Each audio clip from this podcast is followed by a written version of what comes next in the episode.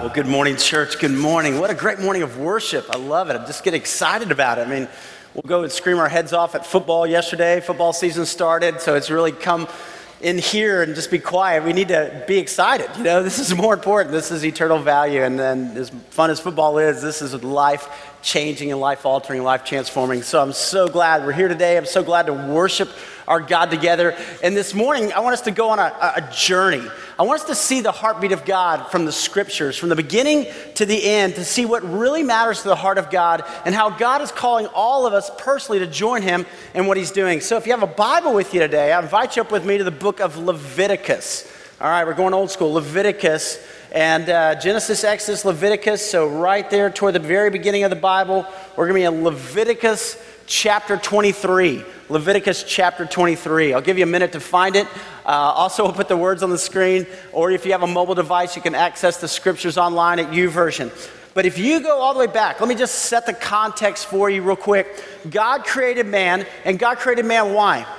God created man for relationship with Him. That's why you were created. You were created for a relationship with God. And life makes sense when you're living in relationship with God. So God creates Adam and Eve for relationship with Him. He, God puts them in this beautiful garden. God says, All of this is yours, and it's awesome and it's perfect. And God says, But this one tree, right? This one tree, just stay away, just stay away from this tree. And Adam and Eve, what do they do? That one tree, right? So they just head over to that one tree. They rebelled against God. And man's been doing that ever since. I don't want to do it your way, God. I want to do it my way. And we've just taken control from God. And we're like, we're going to do our own lives. And God's going, but I got this great plan for you. I trust you. And then God sets into motion a plan to redeem mankind. And God says, You have broken, you have sinned. I am perfect, I am holy, but I'm not giving up on you, praise God. I'm not giving up on you. And even when we sin, God doesn't give up on us. And God begins drawing us back to his heart. And so God calls out a man named Abram, Genesis chapter 12, and says, Abram, you know, leave your country, your people, go to a land I will show you. I will make your descendants as numerous as the stars in the sky. And Abram says, okay, I'm in. I love you, God. I want to follow you. And God blesses him. He blesses him, blesses him, blesses him. And from Abram, Abraham, right, comes this mass group of people. God raising up a people for himself, that he would reveal his character, who he is, and ultimately that he would bring the Messiah, the redemption of the world, the one to come and pay the price for our sins. And so here's Abraham. All these descendants are coming. They end up in Egypt. And for 400 years, God kind of incubates them. These are my people. He's carving out this people for himself. They call out for a deliverer. God sends a deliverer, Moses. And the people walk out of Egypt, a million slaves going on this journey across the desert to go to the promised land. A land flowing with milk and honey, a land with houses they didn't build, vineyards they didn't plant. God just blessing them, blessing them, blessing them. And on the way to the promised land, God meets them at Mount Sinai in the middle of the desert, and God says, I want to tell you how to live. You're getting ready to go into a land, and it's going to be so easy for you to fall in love with that culture. It's going to be so easy for you to forget about me and continue to sin. I want you to be different. I want you to be a people who radiates to the world the way I love the world. I want you to be different. And so God gives them these commands. He tells them how to live. Remember the Ten Commandments and all these things. And then you come here to the book of Leviticus. In Leviticus chapter 23, I want you to see this in verse 22. God says to his people, right? These guys have been slaves 400 years. They're going to the promised land. They can't wait. And God says, when you reap the harvest of your land. And I think they're going, our land? Are you kidding me? I mean, we've never had land. We have been slaves. Our forefathers had land, and we've heard stories about it. Our land, and God's going, yeah, when you reap the harvest of it, God's just giving them a vision for their life. Maybe you're here today and you remember when you were young and you were a kid, you would have never thought, man, I'm going to own a house one day, right? Or I'm going to be able to do this dream job one day. I'm going to be able to be, have the opportunities to travel and to go places one day. And if somebody would have told you, I'd be like, not me. And I think these people are going, what? God, when we reap the harvest of our land, and God says, Yeah, you're going to have land and you're going to have a harvest. It's going to be awesome. But He says, When you reap the harvest of your land, do not reap to the very edges of your field or gather the gleanings of your harvest. Leave them for the poor and the alien. I am the Lord your God. God early on, early on says to them, listen, guys, listen, listen, listen. Don't just take it all for yourself. You be generous. I will bless you, right? I will give you more than you can dream or more than you can imagine, but you don't just go to the very edges and take it all. You leave it for the poor. You leave it for others. You are going to be blessed, but it's not just for you, it's for you to be a blessing to others. Well, if you know the story, they come into the promised land, and what happens in the promised land? God comes through, man. He blesses them, blesses them, blesses them. And they have a King David, and David, man, I mean, takes Israel to a place of prominence, and they're winning all the battles they fight. They're having more and more land, they're having more and more fields, more and more harvest. Solomon becomes the king, and they are wealthy, right? There's gold everywhere, there's riches, there's livestock, all of these things. And they forget about God. They forget about God's call to the poor. They forget about God's call to missions. And so God starts sending some people named prophets. And the prophets come to him and they go, Hey guys, you remember? You, you, remember you were slaves. You remember you didn't have anything. And now you have all this and you're just taking it all for yourself. And hey, come on. Remember what God said. Remember about being generous. Remember about worship. Remember about keeping Him first and not fall in love with the gods of this land, little g, right? You remember all that. He sends a guy named Isaiah. If you flip over to Isaiah, kind of in the middle of the Bible, so we've been at the front of the Bible, now we're going to the middle of the Bible. Isaiah chapter 1, he says in verse 16, Stop doing wrong and learn to do right! Exclamation point.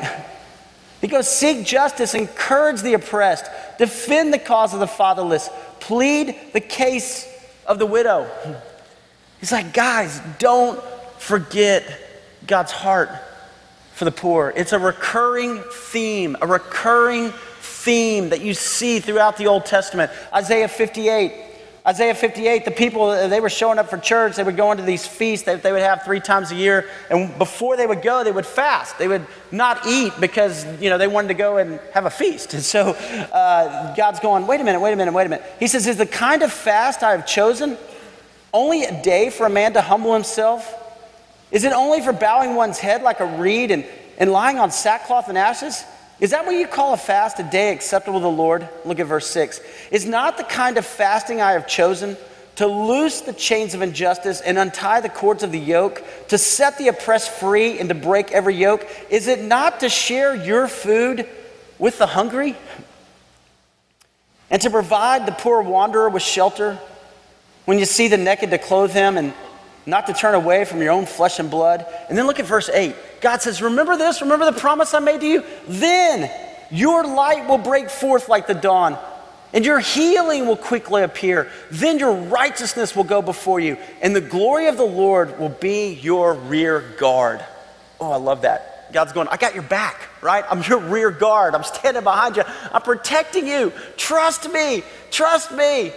And then people are like, well, I don't know. We got to trust all this. We got to go to the very edges. We got to take it all for ourselves. It's got to be about us because we're going to trust in money and th- stuff and things. And God's going, what about me?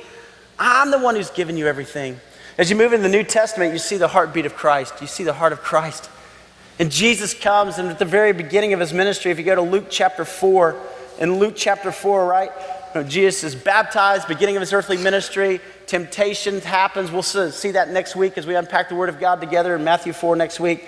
But in Luke chapter 4, Jesus comes back to where he grew up. So here he is, 30 years old, beginning his ministry. And it says this in verse 16 He went to Nazareth where he had been brought up, and on the Sabbath day he went in the synagogue as was his custom. Jesus went to church. You know, great. I mean, that was his custom. It was important. It was a priority for him. The Shabbat the Sabbath, and he stood up to read the scroll of the prophet Isaiah. Pretty interesting, right? The scroll of the prophet Isaiah was handed to him. Unrolling it, he found the place where it is written.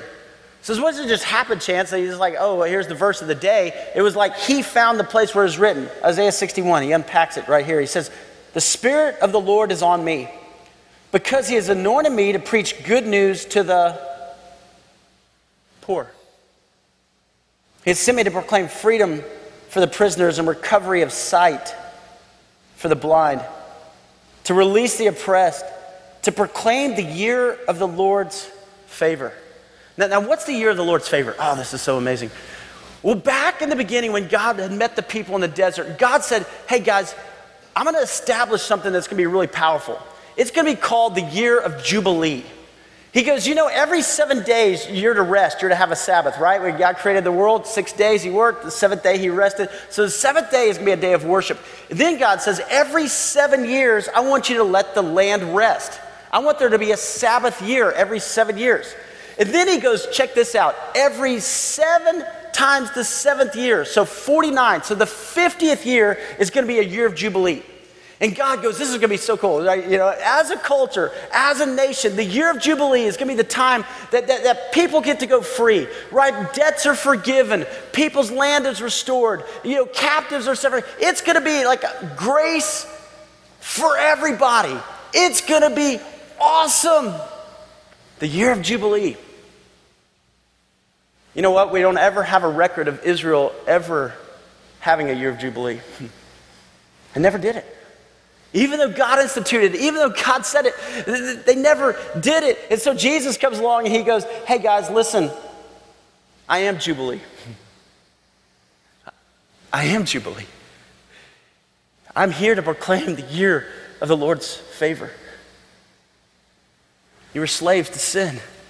You were dead in your transgressions. I'm making you alive in Christ. The prisoners are going free. It is a year of grace. It is a year of transformation. Then he rolled up the scroll and gave it back to the attendant and sat down. The eyes of everyone in the synagogue were fastened on him. And he began by saying to them, Today, today, the scripture is fulfilled in your hearing. Wow. If you go over to Matthew chapter 25, toward the end of Jesus' ministry, he gets a picture for all of us of what eternity is going to be like and what the day of judgment is going to be like. And he says in Matthew chapter 25, when the Son of Man comes in his glory and all the angels with him, Jesus said, The first time I came, I came in humility, right? I came to die on the cross for your sins, but the next time I come, I'm coming in all of my glory. Nobody's going to miss me. And all the angels with him, he will sit on his throne in heavenly glory, and all the nations will gather before him. And he will separate the people one from another as a shepherd separates the sheep from the goats. He will put the sheep on his right and the goats on his left. Then the king will say to those on his right, Come, you who are blessed by my Father, take your inheritance, the kingdom prepared for you since the creation of the world. For I was hungry, and you gave me something to eat. I was thirsty, and you gave me something to drink.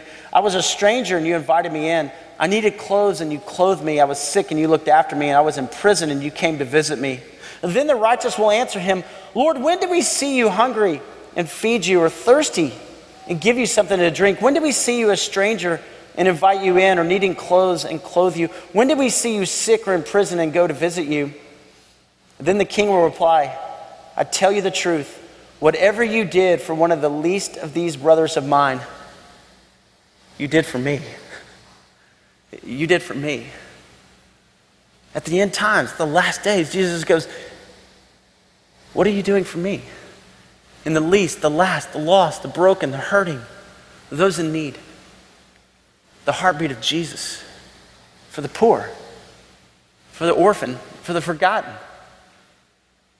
If you go all the way toward the end of the Bible in James chapter 1, it says this in verse 27 Religion that God our Father accepts as pure and faultless is this to look after orphans and widows in their distress, and to keep oneself from being polluted by the world. This recurring theme throughout all of Scripture. All of Scripture, that God's heart beats for the poor. That God says you and I have a responsibility as His children to make a difference in the lives of those around us for His name and for His glory. It's an incredible privilege and an incredible responsibility. So, how do we do it? You know, what do we do? Well, Jesus, right before he ascends into heaven, he calls his disciples together. You can go to Acts 1 8 on this one. He pulls his disciples together. He's standing on the mount, getting ready to ascend into heaven, and he says, Guys, here are my last words. Now, don't you think the last words he's going to say are going to be pretty important? You know, I mean, if you were with your family, it's last words you had, you were going to mean, you're going to lay it on the line, right? You're going to lay it on the line. Here's what Jesus says to them. Says to his disciples right here. He says, But you will receive power when the Holy Spirit comes upon you. And you will be my witnesses in Jerusalem, Judea, Samaria, and the uttermost parts of the world, right? To the ends of the earth. You will be my witnesses. Now, notice what he says about this. Here's the plan it's you. Here's the plan it's you. You go, you tell, you make a difference, you help out. A lot of times we go, well, missions, you know, that's for missionaries, right? I mean, those are people who, they're missionaries. Out, uh, missions, you know, that's, that's kind of for, you know, staff people. They kind of do that thing. And he's going, no, no, no, no, no, no. But you, you will receive power when the Holy Spirit comes upon you. Now, when does the Holy Spirit come upon you? When you receive Christ, right? As God draws you to Himself and invites you into a relationship, and you and I step over that line, God places His Holy Spirit within us. So he says, But you will receive power when the Holy Spirit comes upon you, and you will be my witnesses. And then he gives them the pattern. He says, In Jerusalem, start here. They were all Jerusalem. Start here, start at home, start around you. In Judea, Samaria, you know, kind of spread out. Go to the county, go to the state, go to your nation, and then go to the ends of the earth. Go to the uttermost parts of the world. Let everybody know it's you. You have a calling. You have a responsibility. 12 years ago, when God called us to plant Rolling Hills, and there were 15 of us, right? And we're sitting in an apartment clubhouse doing a Bible study on Thursday nights, and we're looking at each other. We did this Bible study. We go, you know what? It's not just about us. I mean, we've got to reach out. We've got to do something. And so we started looking around. What needs can we meet right here in Cool Springs? What needs can we meet right here in Middle Tennessee? And Steve Davis was with a mission organization in Texas, and he called and he said, Hey, Jeff, would you bring a group to Moldova? You know, my first question was, Where's Moldova? You know, I had no idea where Moldova is. And he started telling us about this. He started telling us about these state run orphanages and 60% of girls trafficked into prostitution in Western Europe come out of this country of 4 million. And, I'm listening and my heart's breaking. And I'm like, Steve, we, we have 15 people. He's like, well, just put it out there.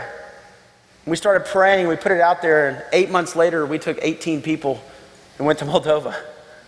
And we've gone multiple times every year since. It's just been God's call, God's heart. In church, that's what we're about. And that's the amazing part, the exciting part is just people, all of us saying, you know what? We can't do everything, but we can all do something. and just a little placed in the hands of the master, you watch God work. You watch God work. A lot of times we do. We look at global giants. We look at poverty. We look at sex slave trade. We look at these things where just our heart breaks, but we're like, what can I do? And we're right. We can't do everything. But it is amazing when we all do something. Isn't it amazing when we all start to engage? And so our pattern here at Rolling Hills has been just that local. It starts right around us. What can we do? Many of you serve at the Path Project, and I love it. You know, Tuesdays and Thursdays, we're over just about two miles from here, tutoring kids and helping them in school and, and working with the lowest income area in all of Franklin. And, and, and God is doing miraculous work. This past week, it kicked back off, and there were just so many kids. They were running to get to the clubhouse. And you're thinking, they're running to do homework. You know, I mean, what, what kid runs to do homework? But they can't wait. I love that. Many of you have been on mission trips nationally student ministry, go in different places. All of us go in Kentucky or New Orleans or Washington, D.C., or all these different places.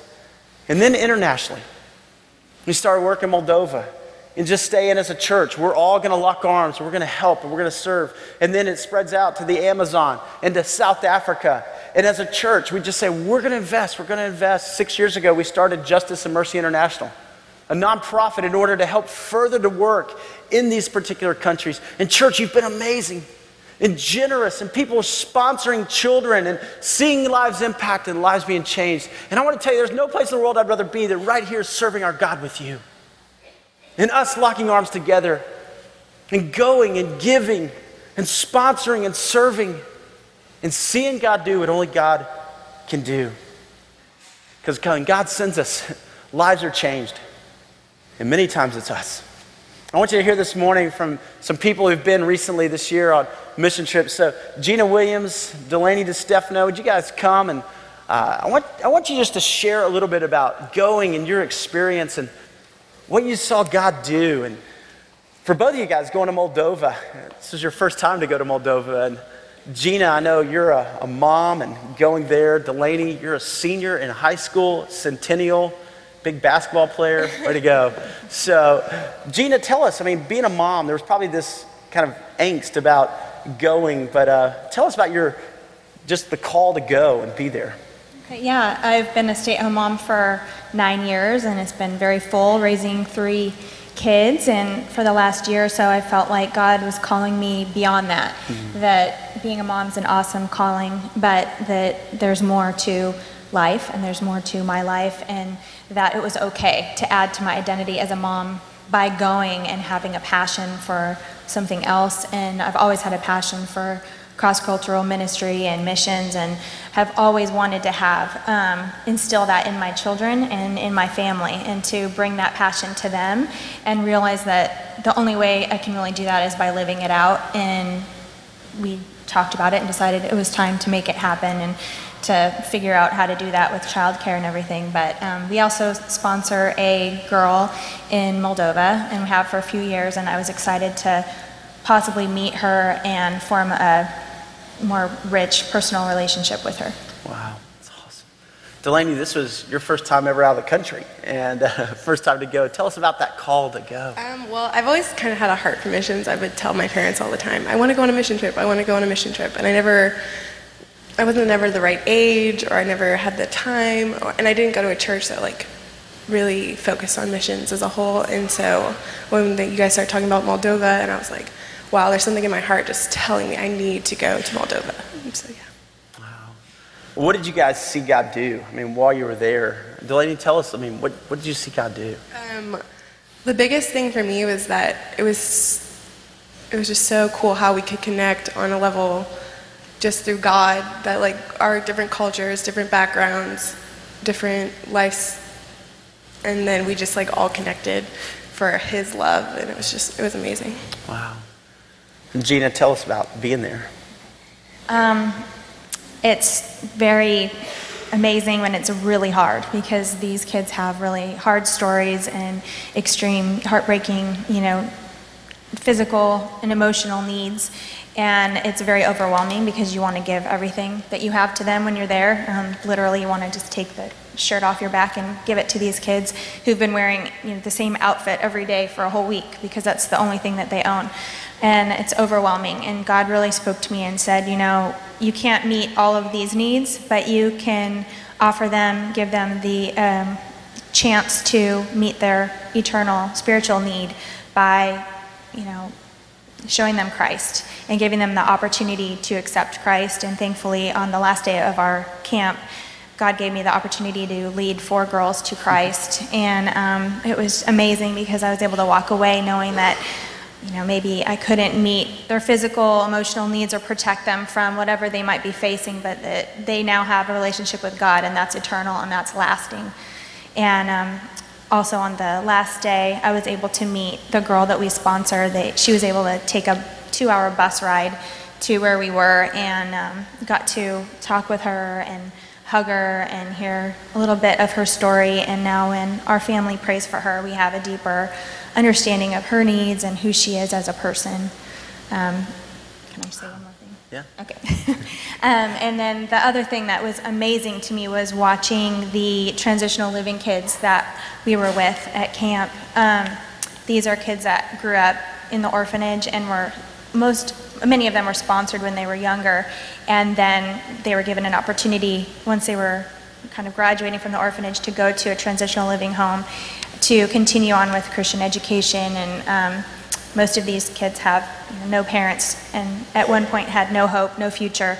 And they are now leaders in their country. They were at camp with us leading worship, putting on the skits, doing the games, um, and it is absolutely amazing to see these young kids have a hope now by watching the older ones whose lives are completely transformed and changed. And now these kids have a hope. They're going on to college and they have a life and they have a future.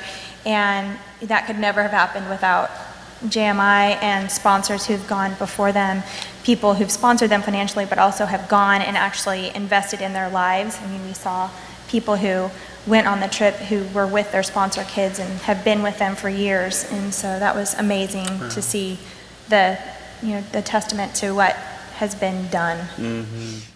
It, it's amazing, you know, and being there, church, you, it's kind of like we have a whole other youth group. You know, we've got an incredible youth group here, incredible student ministry, but when you're in Moldova, there's a whole other student ministry of kids that you're impacting, and now having a transitional living home for boys and for girls in Chisinau, and then we're looking in another place in Belts, another city, independent living now with apartments, and you're raising up a generation, and we really believe raising up a generation that's going to transform Moldova. Many of you know Moldova is right next to Ukraine. There's so much unrest in this area, and yet these are going to be the leaders, right? And watching these kids love Jesus and watching these kids have a hope in a future, you just go, wow, God, that we get to be a small part of that, you know? And one of our transitional living kids, Ala, she's just amazing. And, and uh, you know, she said, I can't wait as I get older and I get a job one day and I can sponsor a child who's in the orphanage. So, yeah. know? So, Delaney, tell us, give us a takeaway from being there. What would you say to your church family?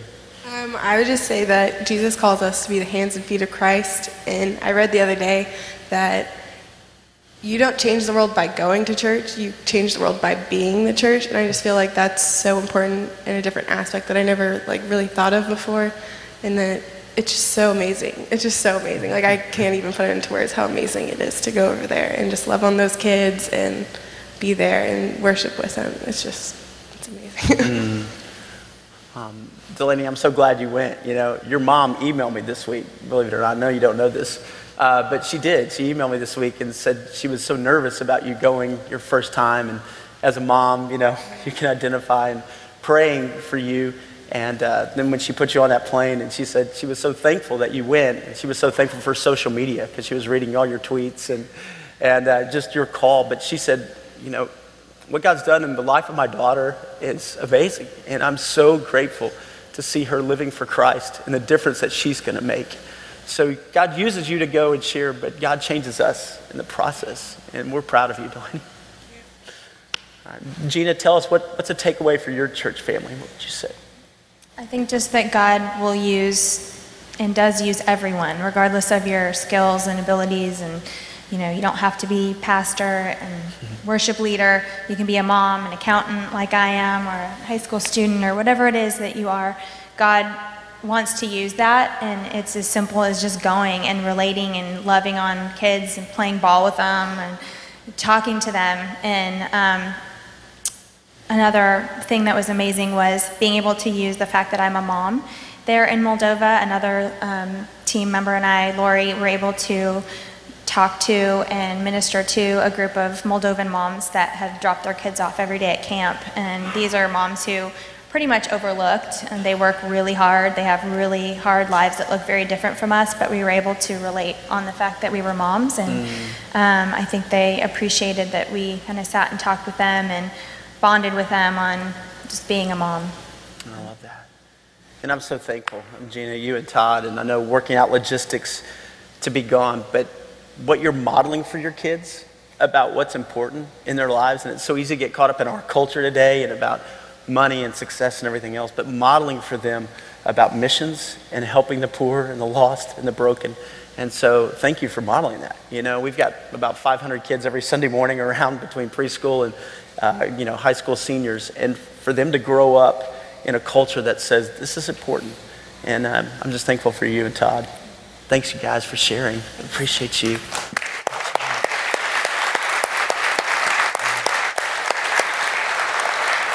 You know, it's amazing to see what happens in a country like Moldova, but it's also amazing to see what's happening in South Africa. We've been going to South Africa now for about six years as a church and working in Red Hill. And I want you to hear from Jeremy Crawford as he shares with us just for a moment about South Africa.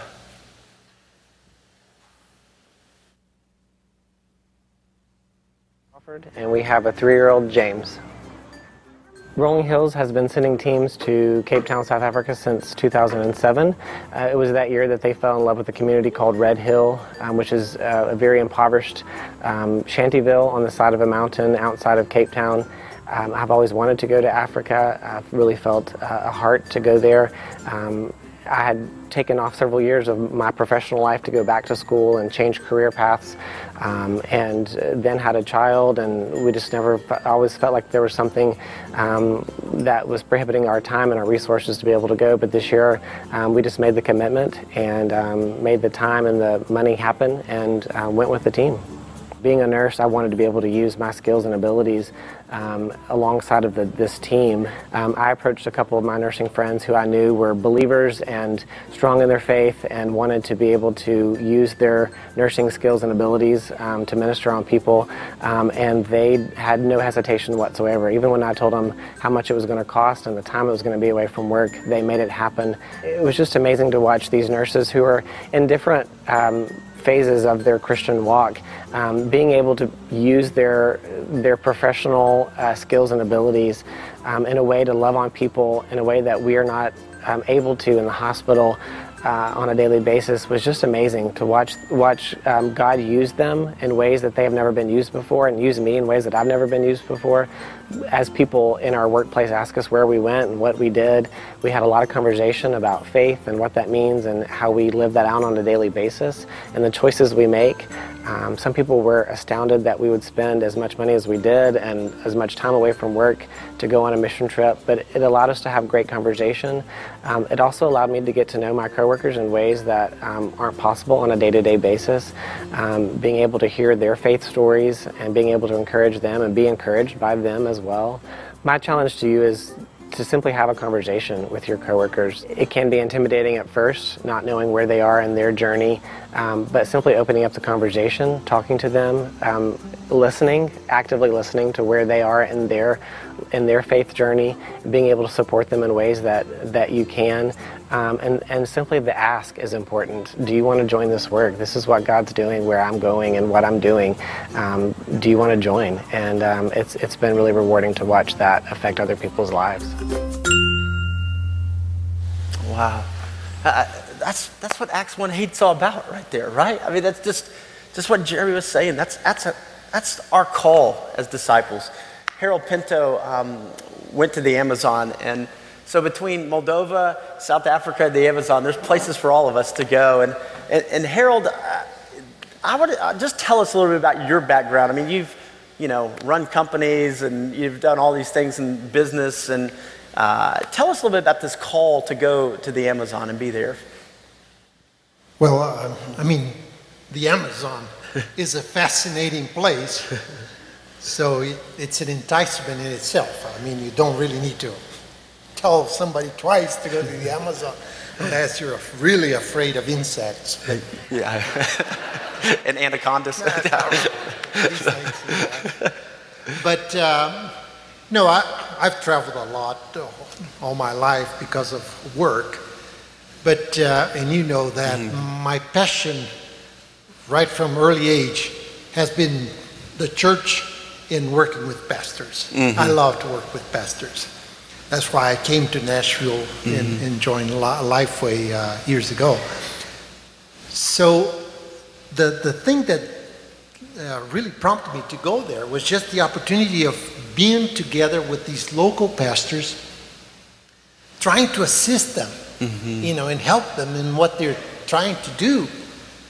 But mainly, and this is something that probably people don't realize, being ministered by them. You know, that's probably the mm, best enriching part of it. So it's, you know, that experience is really what, what took me there, and you're so welcome. I mean, they welcome you right away, and you make friends. I mean, at the end of a week, you have more friends than you can count. You know, it, it, it's just great. It's amazing what they do. It's just, uh, Well, you, uh, I mean, you've obviously been very successful. I mean, you're a lawyer, you've got your MBA, you've, you've done a lot of stuff in the business world, and then you felt God's call to, to be in ministry. And, and yet you went to, to this pastor's conference, right, to go and to serve. What did you see God do while you were there?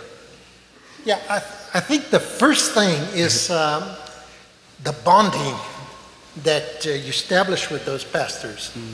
I mean, it can't be anything other than the Lord working. I mean, I think it's evidence that, you know, where one or two get together, He is there with you. I mean, that, that is His presence there. I mean, you hear their stories, their testimonies, it is of the Lord. But you know, before I went there, while I was still here in the U.S., I was preparing. You had asked me to uh, do two types of training to tell them how to promote their church in the, their little village and uh, then talk about their finance, you know, the church. I mean, some of these are big budgets. I mean, you know, $80 a month. You know, how do you live on $80 a month for the church? You know, that's uh, so I was preparing for that and the Lord was putting some thoughts in my mind that I was find really strange, mm-hmm. you know, and I was saying, really? I mean, is this what I gotta cover? You know, but uh, when I got there and I start uh, discussing things with them, that was exactly what they wanted to discuss mm-hmm. and, and cover. You know, so you see that the Lord is working with you even before you leave here. Mm-hmm. Right? But I think at, you know, towards the end, we had an opportunity in groups of three of meeting with each one of these pastors mm-hmm. individually and uh, listening to their needs, the needs of their churches.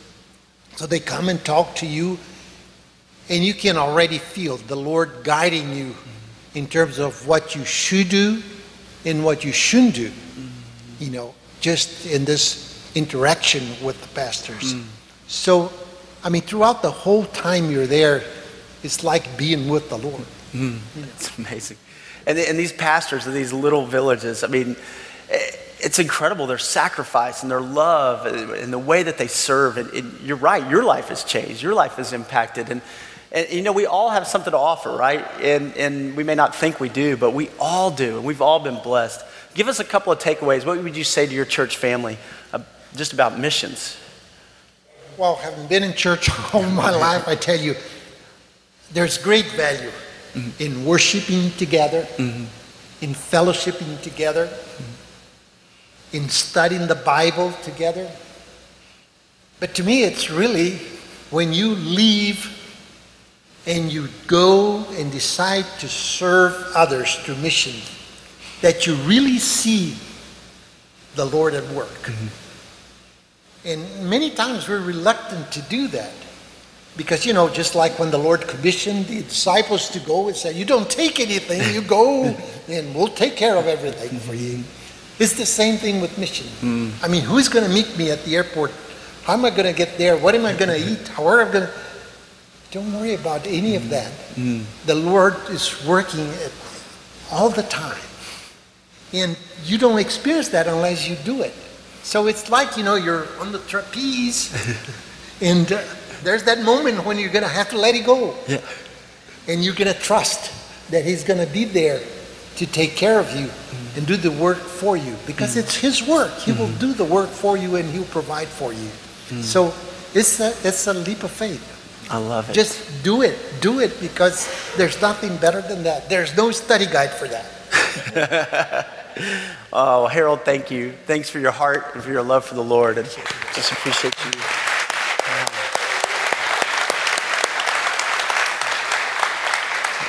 As we said, we can't do everything, um, but we can all do something. We can all do something. And whether it's sponsoring a child, you walk by the booth every week and sponsoring a child through JMI and, and saying, hey, I'm going to pray for them, I'm going to walk with them, or whether it's looking at that guide and saying, in 2016, I- am going to go, I, I want to be there. But it starts with this relationship or just praying, Lord, I need you, right? I, want to be a man or a woman that you use for your glory. I only get one shot at life. We only get a few years on this earth. And, so, what am I doing to impact the kingdom of God? Um, three years ago, there was a couple in our church, and, and they're fantastic. They're successful, wonderful, amazing people. And, and they had never been to Moldova, they'd never been on a mission trip, and they decided to go. And so, this couple went three years ago. And, when they were there, they, they fell in love with this, this precious girl at Internat 2, the orphanage there at Internat 2, and, and they discovered that she was blind. And they just loved her, though. And they just loved her. Getting on the bus and leaving was the hardest thing that Lynn and Steve had probably ever done. But when they came back, they shared their story. And some of you might have been here that day. And they shared their story about this precious girl named Maria. And there was a guy, Paul, who was sitting right down here, just like he is right now, uh, right here. And he heard that story and he said, We've got to do something to help. And this is the body of Christ, right? The body of Christ working together. And he said, We got to do something. And so, sure enough, he knows Dr. Wang and gets on the phone and gets a connection there. And, and next thing you know, a year later, uh, Maria is on a plane coming here to the States. And Maria went to see Dr. Wang, and I want you to see this video of what happened after she had surgery here in the United States. I see Maria. He's, oh, oh, careful.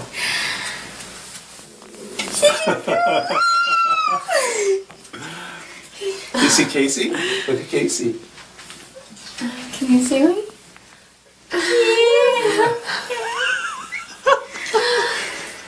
There's Maria. Look at her.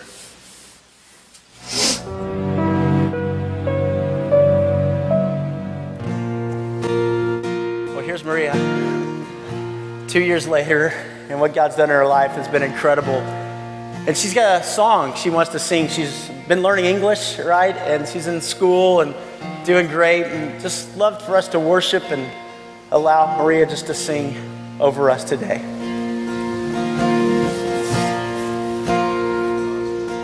Lord, I come,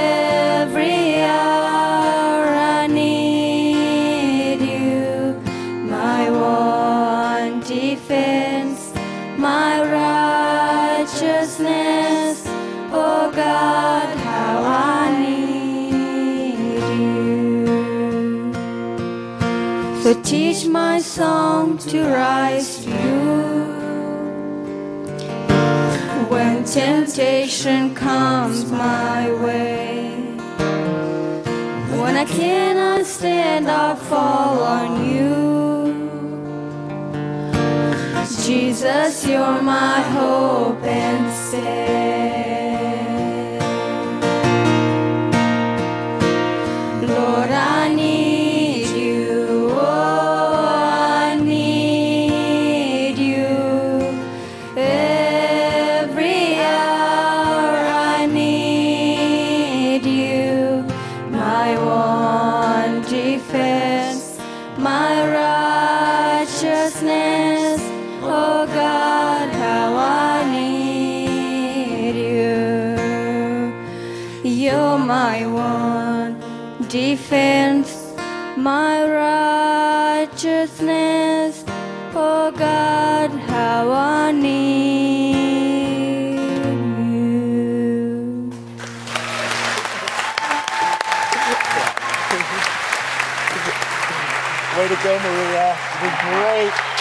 Proud of you. So proud of you. Everybody's clapping for you.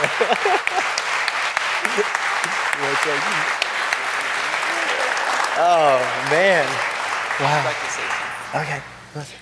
I just want to say something that I want to thank everybody for their prayers when I came here because I never thought that that's to happen. So for me, it was like a new life when I came here. I want to thank my mom and my dad that when I was in Moldova, I never had the opportunity to somebody mom. And when I came here, they became my parents. And I'm just so thankful and glad. Thank you.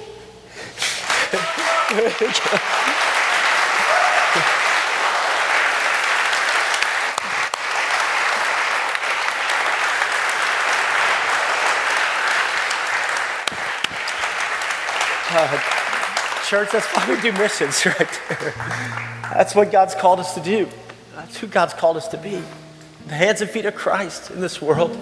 Jesus said, I've come to preach good news to the poor, to give sight to the blind, to release the oppressed, to proclaim the year of the Lord's favor. It's the year of the Lord's favor, God's goodness and His grace. And God's calling all of us, He's inviting all of us. And He's saying, You, you can't do everything, I know, but you can do something. By the grace of God, we can all do something. So, what's God calling you to? I don't know, it's personal. And I want to encourage you to make justice personal for His name and for His glory.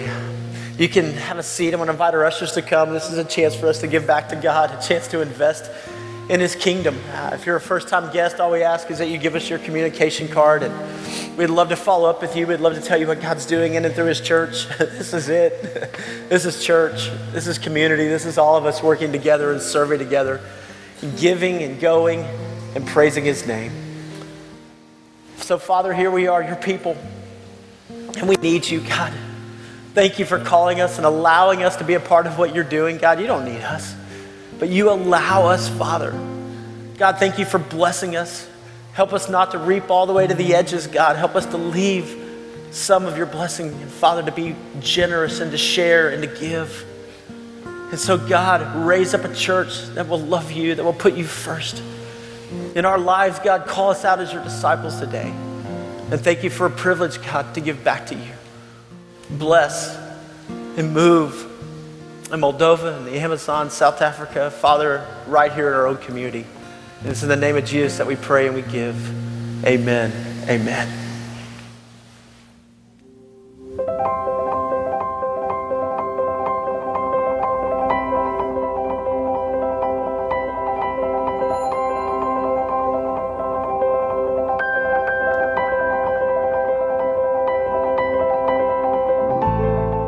Justice and Mercy International exists to reach the poor, the orphan, and the forgotten with the good news of Jesus Christ.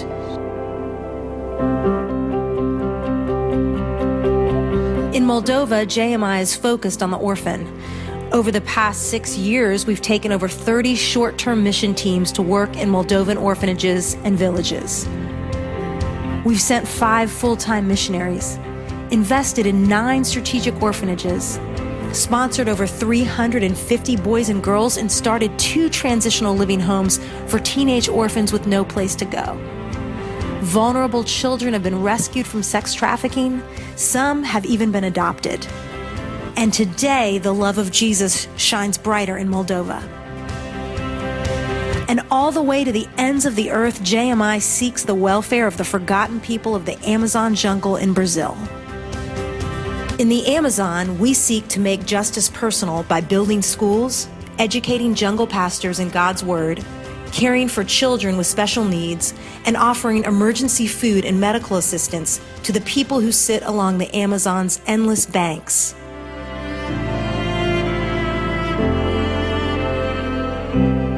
As we continue to fulfill God's call to seek the poor, vulnerable, and hopeless with the love of Jesus, Justice and Mercy International invites you to join us in making justice personal.